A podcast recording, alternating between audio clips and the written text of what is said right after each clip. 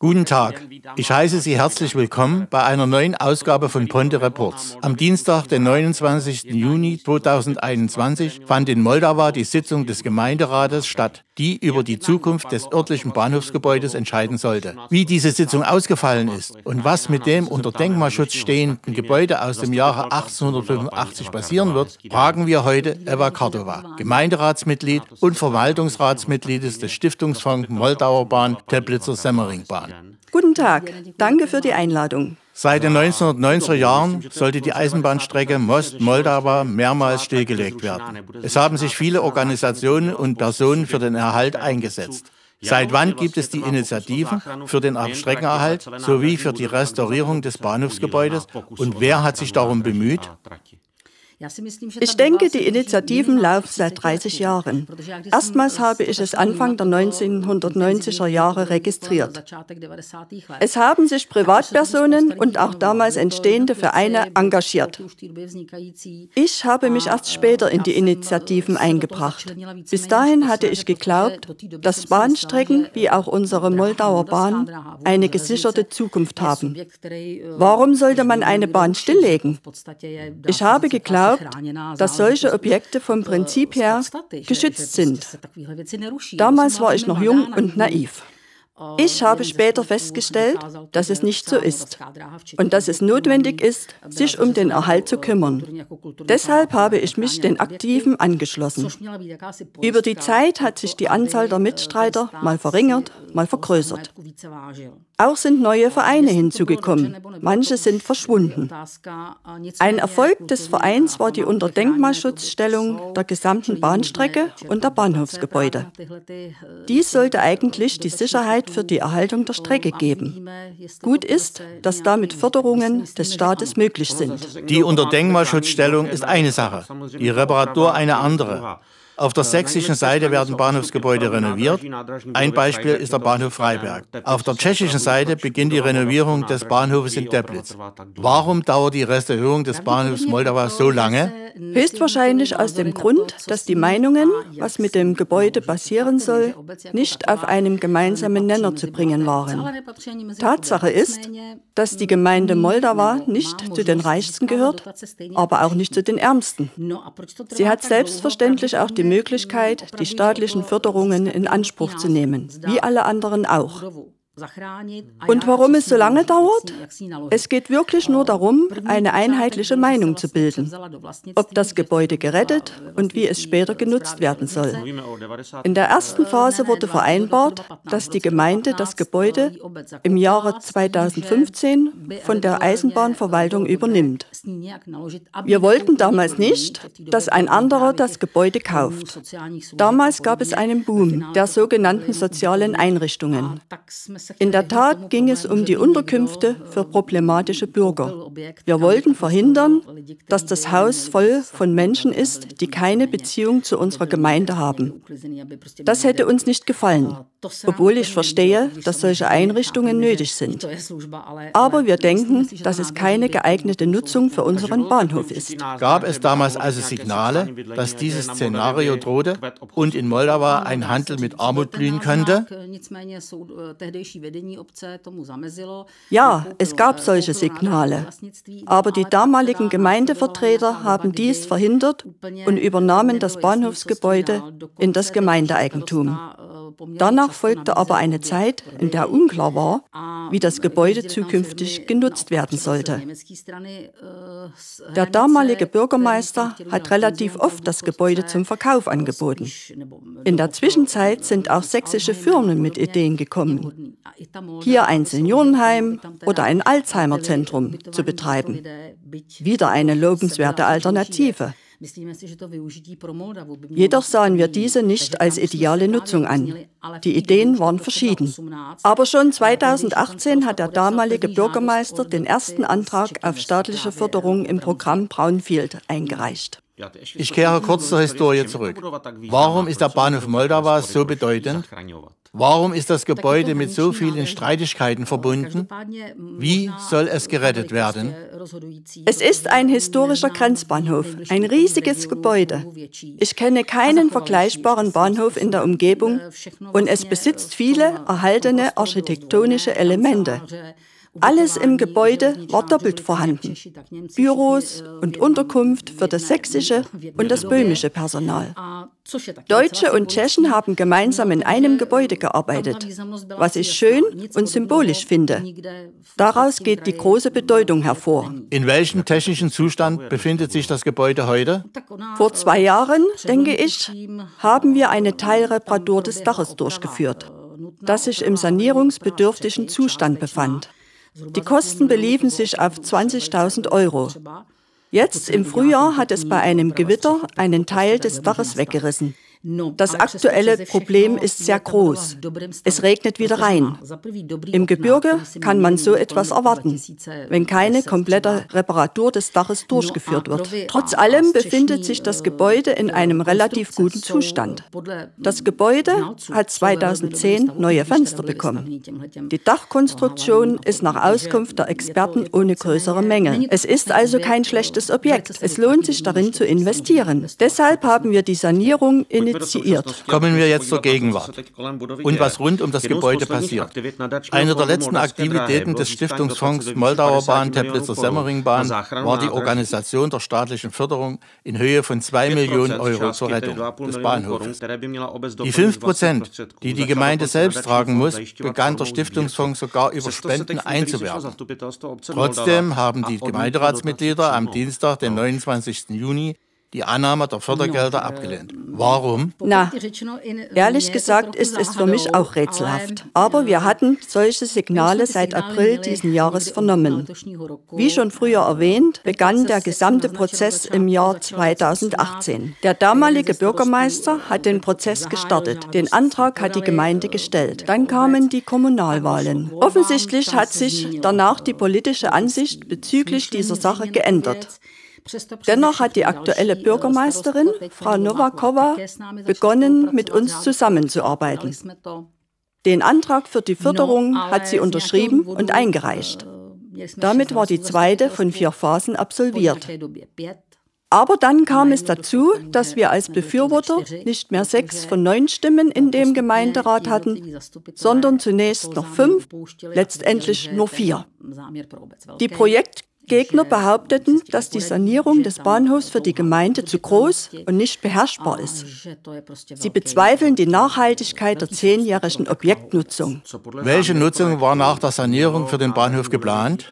Selbstverständlich steht an erster Stelle die Nutzung für die Gemeinde. Heute besitzt sie nur ein einziges Gebäude, wo das Gemeindeamt mit der Post, das Infozentrum und die Bibliothek sind. Wir haben aber keine Räume für größere Zusammenkünfte. Es sollten also die Bibliothek, das Infozentrum mit dem kleinen Museum hinein. Wir haben viele interessante Artefakte gesammelt. Wir wissen nicht, wo wir die Sachen unterbringen können. Das gilt auch für Räume für das technische Personal der Gemeinde, die wir heute vermissen. Es sollte dort auch ein Restaurant geben, wie ich gehört habe. Ja, da sprechen wir schon über den touristischen Teil. Neben dem Restaurant, Schnellimbiss, rechnete man auch mit einem Kaffee für die Fahrgäste, die nicht im Restaurant essen möchten und die auf den Zug mit Kaffee und Kuchen warten wollen. Zudem sollte es einen Fahrradverleih sowie Unterstellmöglichkeiten für Fahrräder und Skier geben. Es war auch geplant, kleine Firmen im Gebäude anzusiedeln, wie zum Beispiel einen Taxiservice, die Dienstleistungen, die in der Saison nachgefragt werden. Die Bibliothek habe ich schon erwähnt. Es wäre auch schlecht, wenn wir den Schriftsteller Adolf Branald, der hier auf dem Bahnhof gearbeitet hat, vergessen würden. Wir dachten auch an einen Saal oder eher zwei Säle für Versammlungen und kulturelle Veranstaltungen. Das Einzige, was die staatliche Förderung nicht decken konnte, war die Errichtung von touristischen Unterkünften. Aber das wäre nicht das große Problem gewesen, weil es in Moldau mehrere Übernachtungsmöglichkeiten gibt. Daneben war dieses Förderprogramm mit anderen staatlichen Programmen kombinierbar, die eine solche Nutzung in der Zukunft ermöglicht hätten. Wie Sie das ganze Projekt beschreiben, hört sich alles gut an. Trotzdem hat der Gemeinderat die Annahme der Förderung abgelehnt. Gegen die Ablehnung hat nur Herr Zutz gestimmt. Sie haben sich enthalten. Warum? Selbstverständlich ist es für mich nicht akzeptabel, gegen die Förderung für den Bahnhof Moldau zu stimmen. Wenn ich jetzt kämpfen würde, wäre es nur eine unnütze Pose. Ich habe mit meiner Enthaltung nur symbolisch meine Meinung gezeigt, weil ich wusste, dass in dieser Phase und an dieser Stelle nichts mehr zu erreichen war. Wenn die Sanierung auf diesem Weg und jetzt also nicht durchsetzbar ist, dann müssen wir halt neue Wege für später finden. Unsere Bemühungen als Stiftungsfonds werden fortgesetzt. Aber über diese Bemühungen spricht auch die Gemeinde.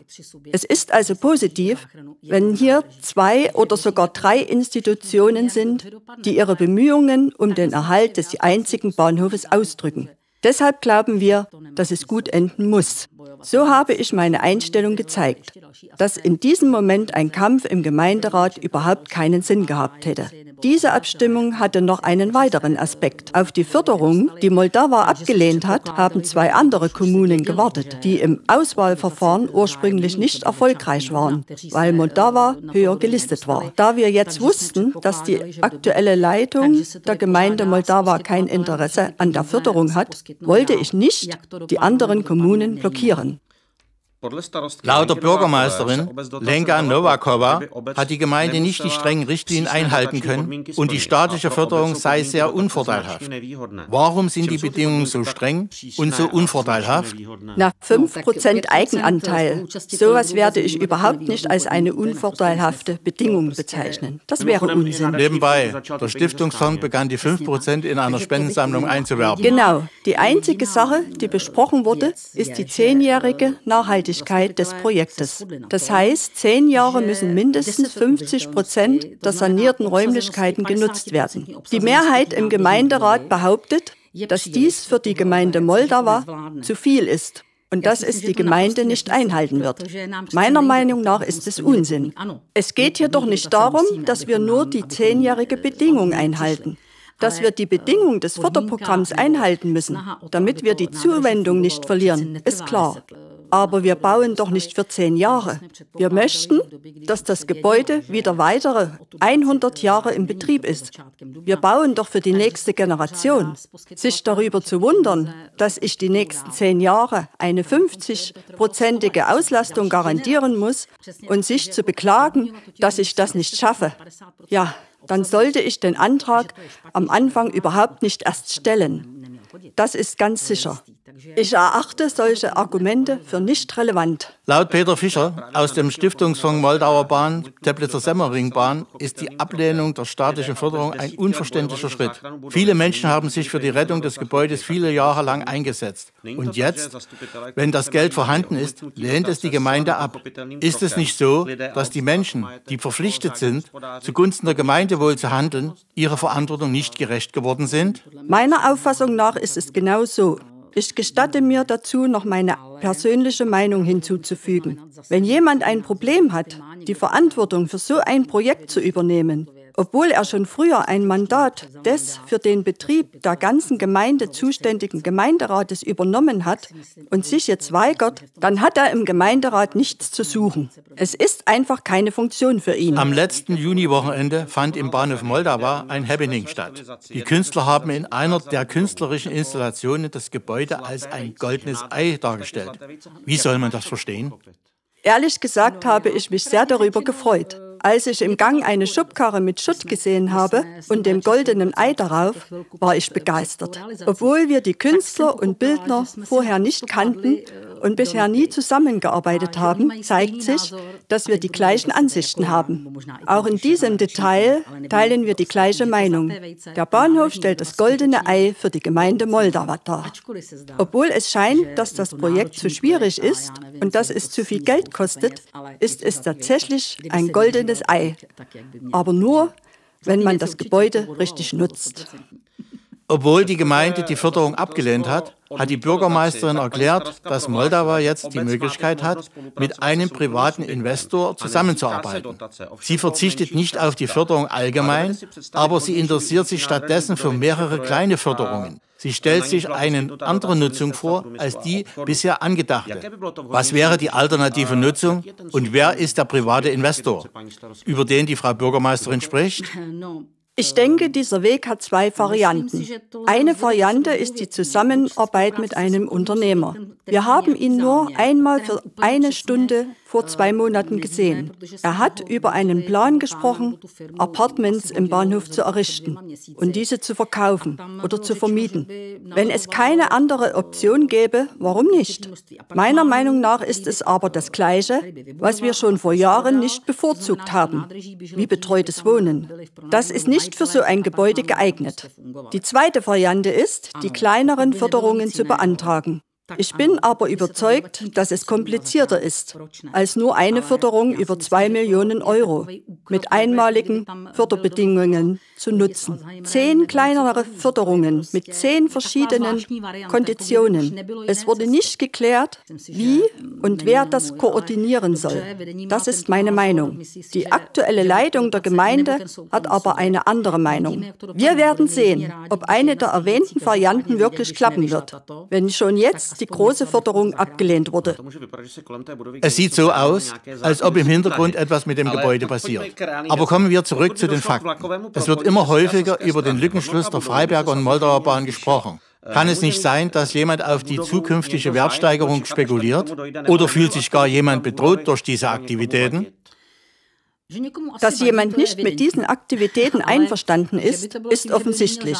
Dass jemand auf eine zukünftige Wertsteigerung wartet, scheint mir weniger wahrscheinlich. Denn er könnte bereits jetzt das Gebäude kaufen. Er könnte den Gemeinderat jederzeit ansprechen und sein Angebot vorlegen.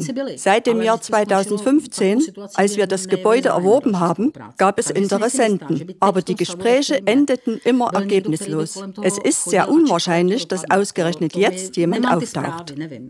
Können Sie uns sagen, wie hoch der Wert des Gebäudes laut Gutachter ist? Und wie stellt sich die Gemeinde die zukünftige Nutzung des Gebäudes vor, wenn das vorgelegte Konzept abgelehnt wurde? Der Wert des Gebäudes betrug laut Gutachter im Jahr 2015, als wir das Gebäude gekauft haben, 3,2 Millionen Kronen. Für den Kauf haben wir einen Kredit aufgenommen. Dazu kommen noch Zinsen. Die letzte Schätzung des Verkaufspreises lag bei 7 Millionen Kronen. Jeder Käufer muss mit hohen Sanierungskosten rechnen. Genau, 50 Millionen Kronen, 2 Millionen Euro würde die Sanierung kosten, wenn nicht mehr. Und war die Förderung des Industrieministeriums ausreichend? Aber doch, ganz sicher. Die Förderung war nämlich für das Erdgeschoss und den ersten Stock bestimmt. Das Dachgeschoss blieb offen. Wir haben damit gerechnet, dass dort zum Beispiel die Übernachtungsmöglichkeiten aus eigenen Mitteln später errichtet werden. Oder das Dachgeschoss hätte nachträglich beim Industrieministerium zum Projekt hinzugefügt, beziehungsweise mit einer anderen Förderung gedeckt werden können. Das alles waren Optionen, die wir mit dem Staat vereinbart haben. Wenn die Gelder gut eingesetzt worden wären, hätte die Förderung für die Sanierung ausreichen können. Laut der Internetzeitung e-Teplitsko können in der Entscheidung des Gemeinderates auch persönliche Interessen der Gemeinderatsmitglieder eine Rolle gespielt haben. Jetzt zitiere ich. Jakob Jekny, Inhaber der benachbarten Pension und des Restaurants Uhanki, Jaroslav Bok und Iveta Bodischowa, Inhaber des Hotels Jan, Bürgermeisterin Lenka Novakova und der neu ernannte stellvertretende Bürgermeister Wojciech Kuschel haben das Projekt bereits am 6. April 2021 gestoppt. Es sieht so aus, als ob die Gemeinderatsmitglieder entschieden haben, dass Moldau keinen weiteren Wettbewerb in der lokalen Gastronomie braucht. Ist das möglich? Es ist möglich. Diesen Anschein haben die hartnäckigen Aktivitäten der Projektgegner, unbedingt die Förderung abzulehnen. Diese Aktivitäten selbst erscheinen sehr fragwürdig. Die Beurteilung der Situation wäre deshalb möglich. Diese Entscheidung, die Förderung abzulehnen, ist ein schlechtes Signal für die sächsische Seite, die in die Bahnhöfe investiert. Sie zeigt auch die Unfähigkeit der Kommune Moldau, sich um ihre eigenen Immobilien zu kümmern. Das sind Worte von Peter Fischer, der ein Mitglied des Stiftungsfonds Moldauer Bahn ist. Haben Sie schon Reaktionen von der sächsischen Seite auf die Entscheidung der Gemeinde Moldau bekommen? Bis jetzt gibt es keine offiziellen Reaktionen. Es gibt aber eine Reihe Kommentare in den sozialen Netzwerken. Die Kommentare sind nicht positiv. Sie sagen auch, dass die Leute eine andere Entscheidung erwartet haben. Die unmittelbaren sächsischen Nachbarn kennen die Situation in unserer Gemeinde. Sie wissen, dass es bei uns schwierig ist. Aber wir werden alles dafür tun, dass diese Entscheidung nicht das Gesamtprojekt Lückenschluss beeinflusst. Der Bahnhof Moldau ist nicht das einzige Objekt an der Moldauer Bahn. Auch die Gemeinde Moldau ist nicht die einzige Anrainergemeinde der Bahn.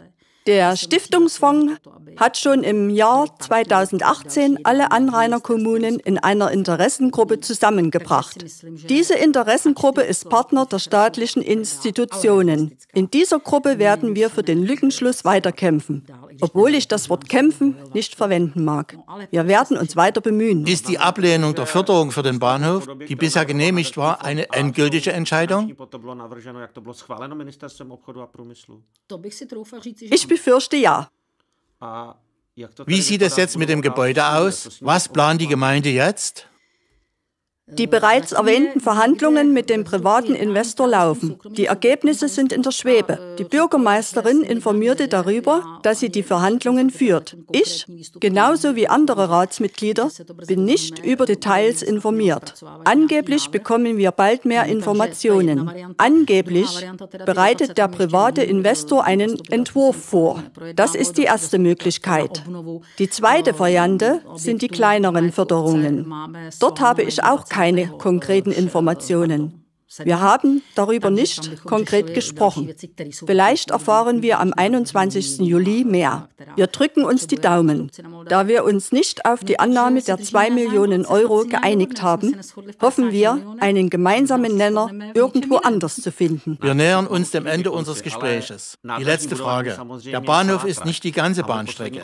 Wie sieht es jetzt mit der Wiederinbetriebnahme der Eisenbahnverbindung Freiberg-Most-Teplitz aus? Läuft die Initiative weiter oder ist die auch bedroht? Sie läuft. Die letzten Nachrichten sind, nur zwei grenzüberschreitende Verkehrsprojekte zwischen Sachsen und Tschechien sind in Arbeit.